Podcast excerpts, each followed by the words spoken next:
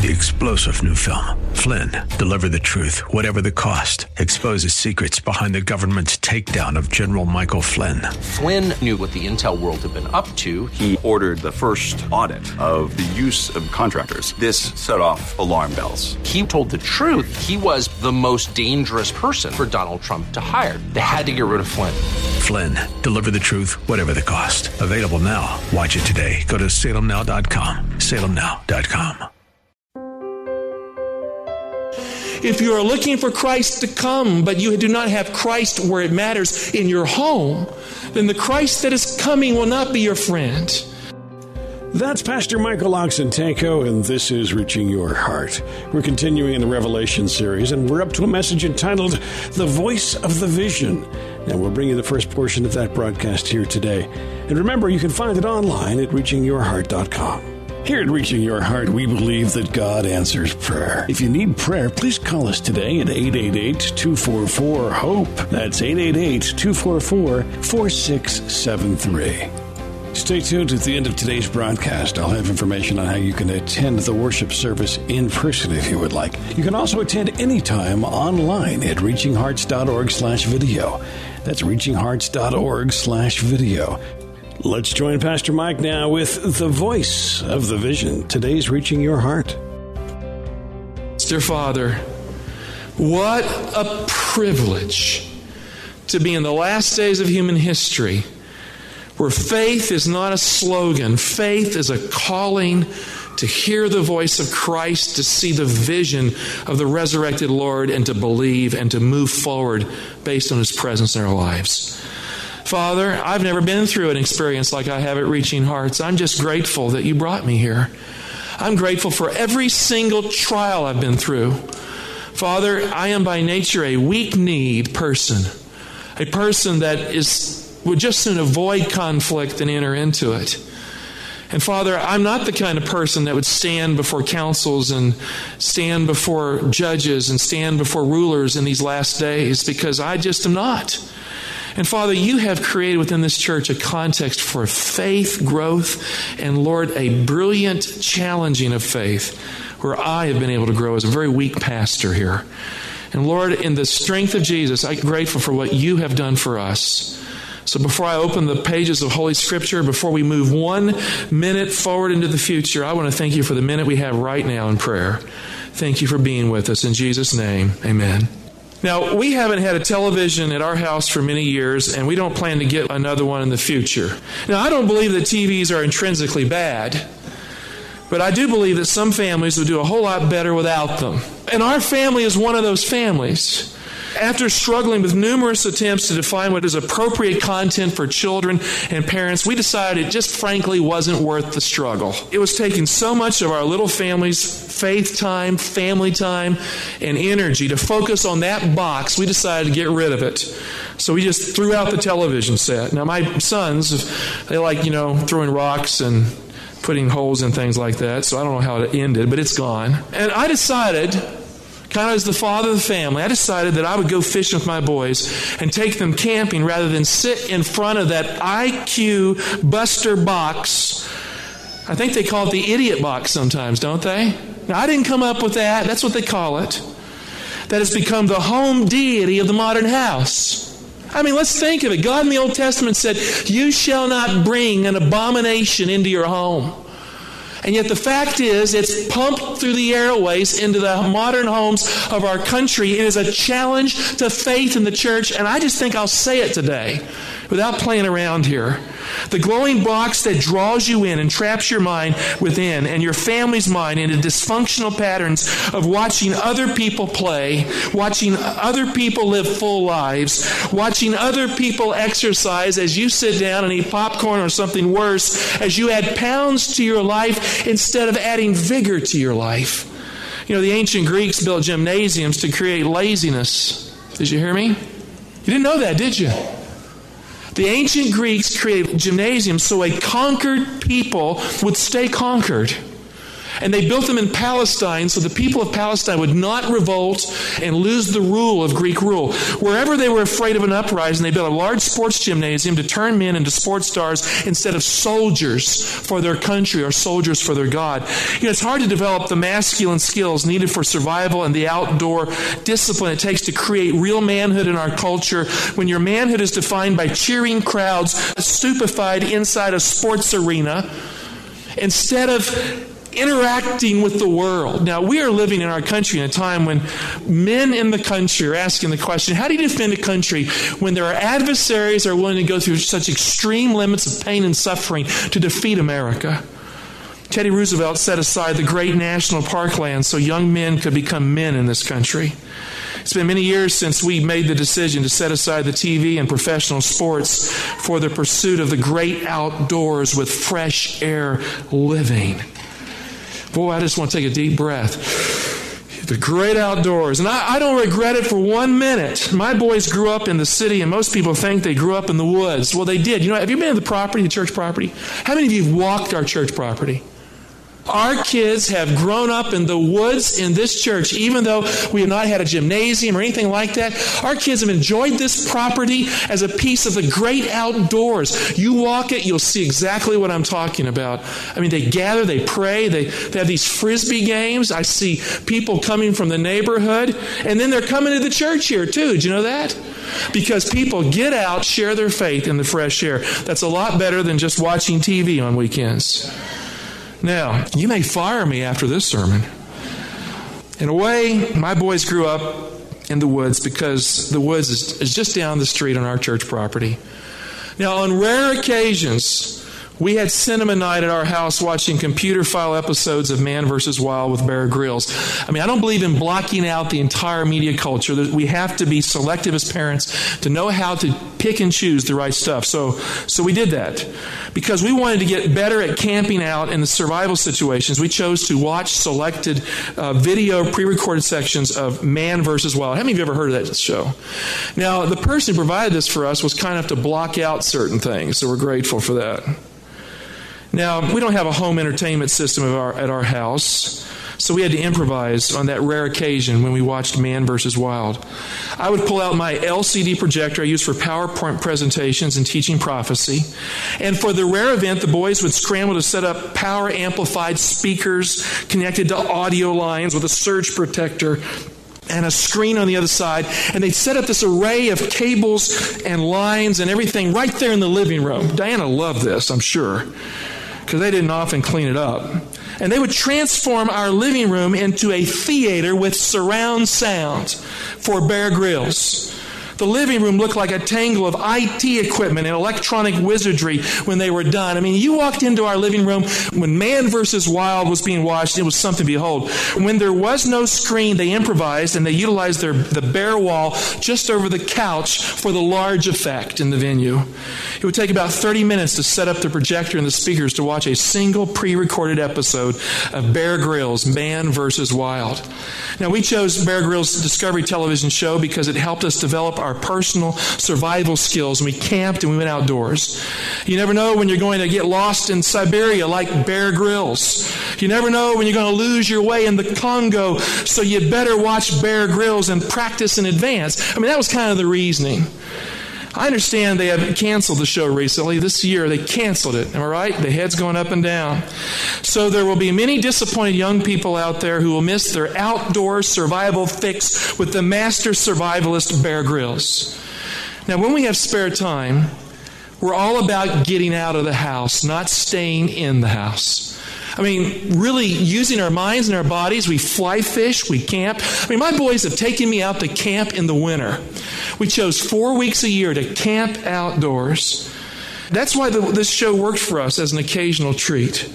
My sons have learned from Bear Grylls how to make traps, storm shelters, and beds in trees. I have seen them catch snakes with their bare hands. Ooh, you know. They have been, I've seen them catch fish in the stream with their bare hands. Their father knows how to do that too. I don't let them eat grubs and worms like he does. You know, he eats those worms, he kind of crunches them.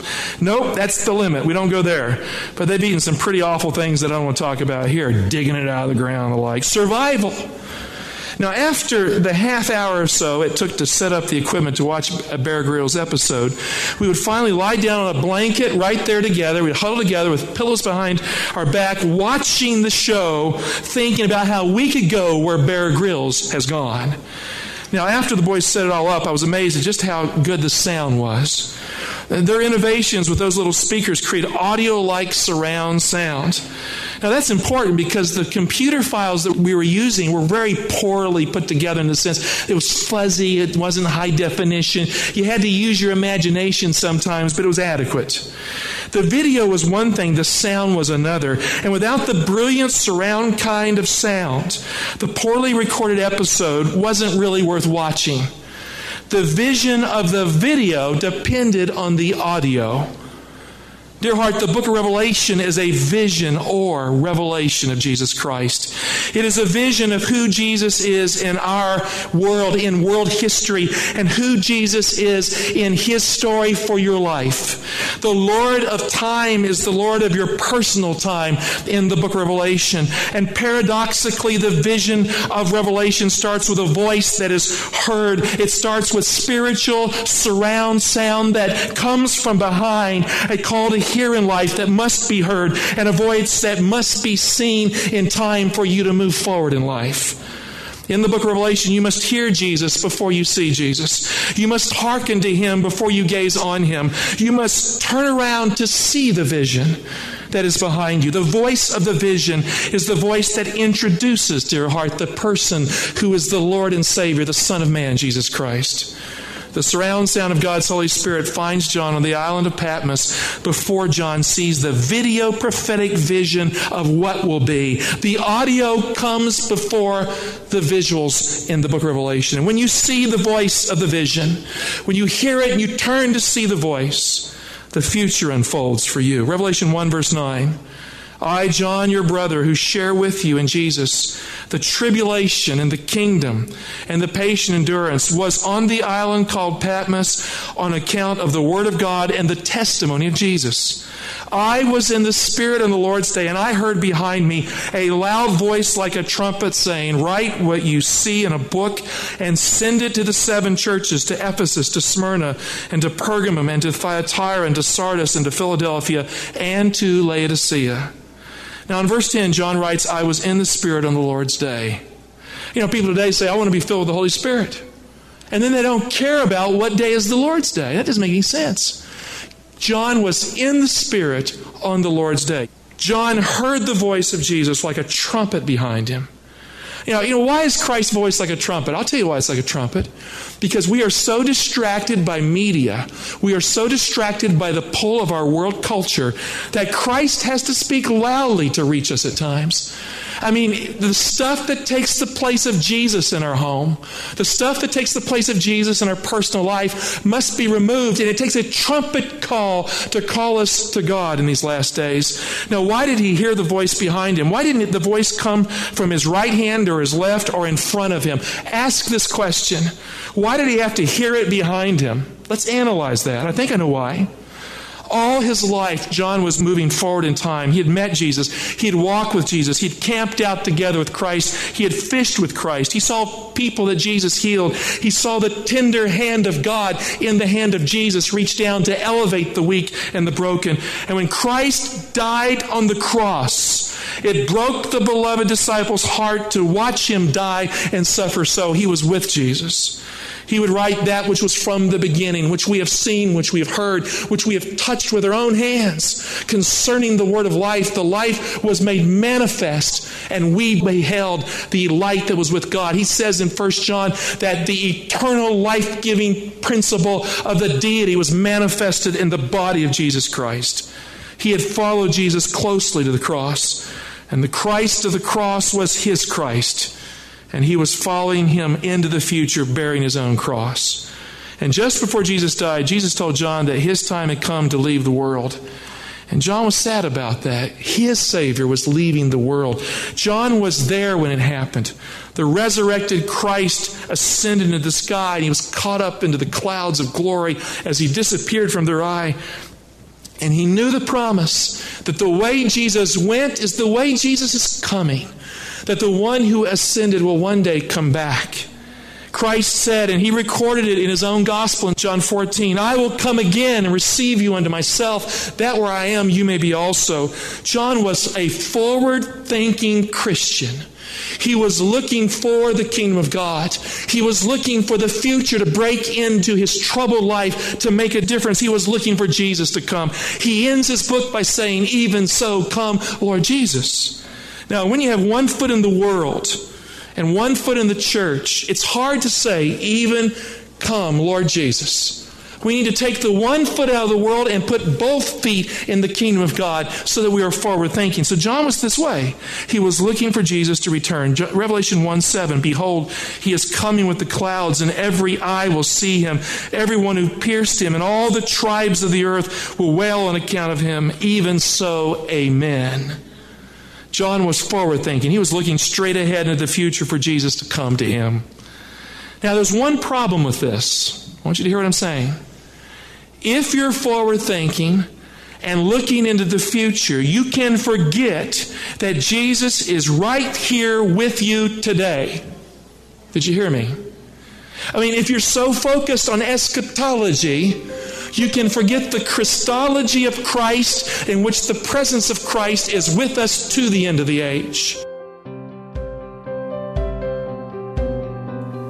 We'll continue with today's Reaching Your Heart and Pastor Michael Oxentenko in just a moment. If you'd like to attend the worship service, I will have details on how you can do that here at the close of our broadcast today, so please stay tuned. You can always attend online at reachinghearts.org slash video. That's reachinghearts.org slash video. Many archived messages are available there for you, and you can attend a live service in streaming format at that website, reachinghearts.org slash video. Let's continue now with Pastor Michael Oxentenko in today's Reaching Your Heart. If you are looking for Christ to come, but you do not have Christ where it matters in your home, then the Christ that is coming will not be your friend. In Revelation 1:10, John was in the Spirit in the Lord's day, and the Lord of the day was in the day right there with him. The living Lord, the living day, interactive in John's life. John heard the voice behind him because the voice you see in the book of Revelation is the voice that has been calling out to you all your life. It is the voice that the world tries to muffle. It is the voice that the devil would love you for you to ignore. It is the voice. Jesus is the voice that pursues you. He is the hound of heaven that seeks you. He is the one who is not only coming in the future, he is the one who journeys from your past to find you today, right right where you live, right here. History is his story for your life. John didn't see Jesus coming out to meet him in front of him. He didn't see him coming from the future. He saw him coming behind him. He heard the voice. He heard a voice like a trumpet behind him, calling him today to meet him. The Christ of the book of Revelation is the Christ that cares about you right now, today. You know, it is the vision of a Savior who saves you when you pray today. You know, there are three views of prophecy out there. The preterist view is the intellectual view that denies the presence of God in prophecy altogether. For them, the prophecies are just the stuff of the past.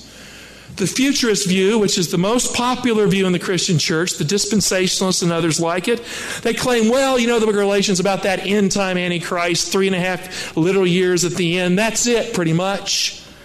Well, what about today? What about that part of your life when you need Christ right now? What about the trouble before the great time of trouble? Doesn't God care about that too? The Christ of the book of Revelation is the Christ that cares about you today. It is the vision of a Savior who saves you when you pray right now today. It is the voice of a trumpet that makes that wakes you up today so you can turn around and see the living Christ clearly in your life. So John writes in verse 10 of Revelation 1 And I heard behind me a loud voice like a trumpet, saying, Write what you see in a book and send it to the seven churches to Ephesus, to Smyrna, and to Pergamon, and to Thyatira, and to Sardis, and to Philadelphia, and to Laodicea. The seven churches are mentioned where congregations existed in close proximity to John's core church that he was pastor of at Ephesus. They were churches you would encounter on a road in Asia Minor as you walk the road as a circuit riding preacher and teacher. In other words, Christ was concerned about his church and those churches that were in proximity to his church. The command and concern of the voice that is heard is for the seven churches that need the vision. And now think about that. If they needed the vision, does it not apply that we need the vision too? Right or wrong? Absolutely. The book of Revelation is a book that is God's love letter with a call to stop, repent, and turn around and see Jesus, the living Lord. Now, the command is clear and direct in the text.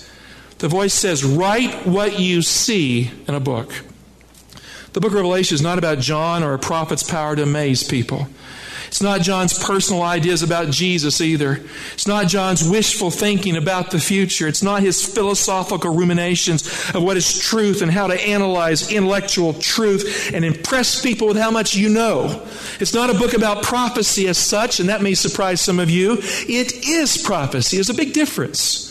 In Revelation 19:10, the spirit of prophecy is the testimony of Jesus. It is Christ talking straight to you with a goal to save you for a future coming kingdom right now today. The book of Revelation is Jesus' voice calling out to you.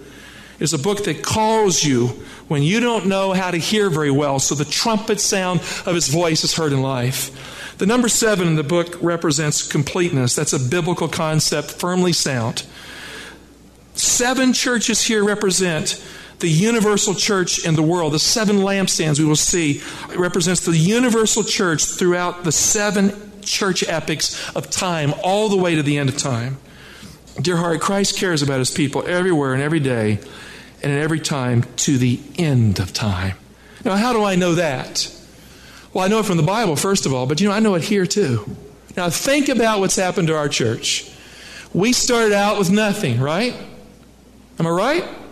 Start out with nothing. I remember hovering around a bad microphone trying to preach.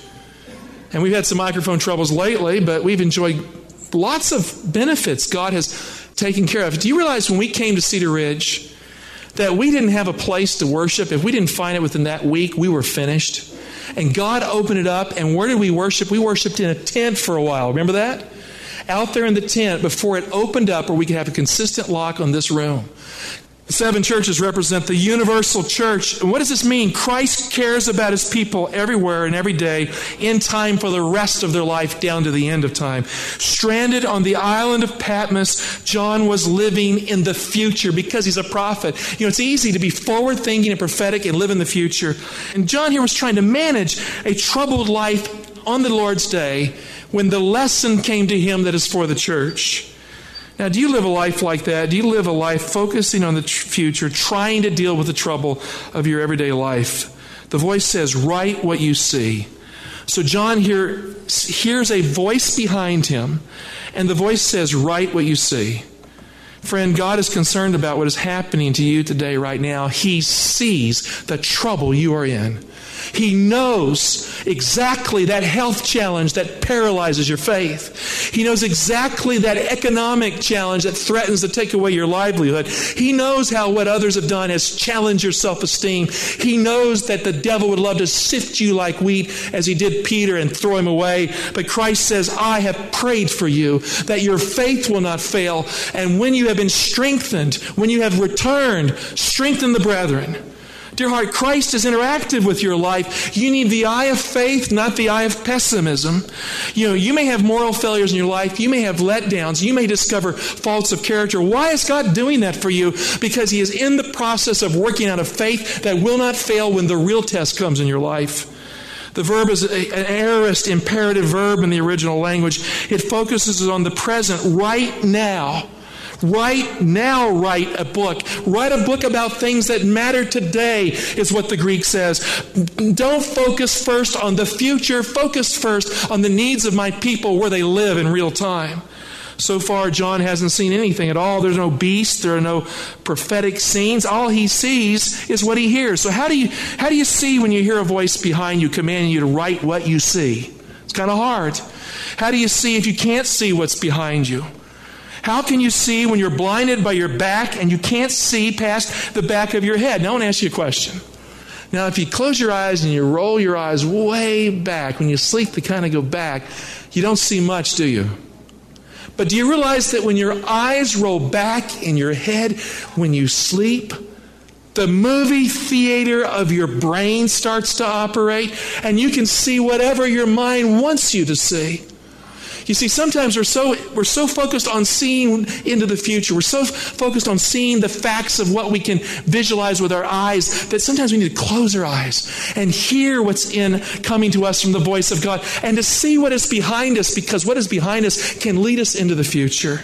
So, how do you see when, when you hear a voice behind you, command you to write what you see? Before John came one step into the future, he had to go th- do three distinct actions in the present. Number one, John here has to stop and listen to the voice that is behind him that he cannot see. Uh, we have to do the same thing today. If you want to see Jesus, you have to stop and listen to the voice of God's surround sound that is coming out to you through the Holy Spirit and the Word of God. You have to listen. Secondly, John has to turn around. It's not good enough to just hear the voice calling out to you. You have to turn around to see the voice. We'll continue next time with the conclusion to The Voice of the Vision is today's Reaching Your Heart, and you can find it online at reachingyourheart.com. Again, a reminder you can visit us at the church for the worship service every Saturday at 11 o'clock.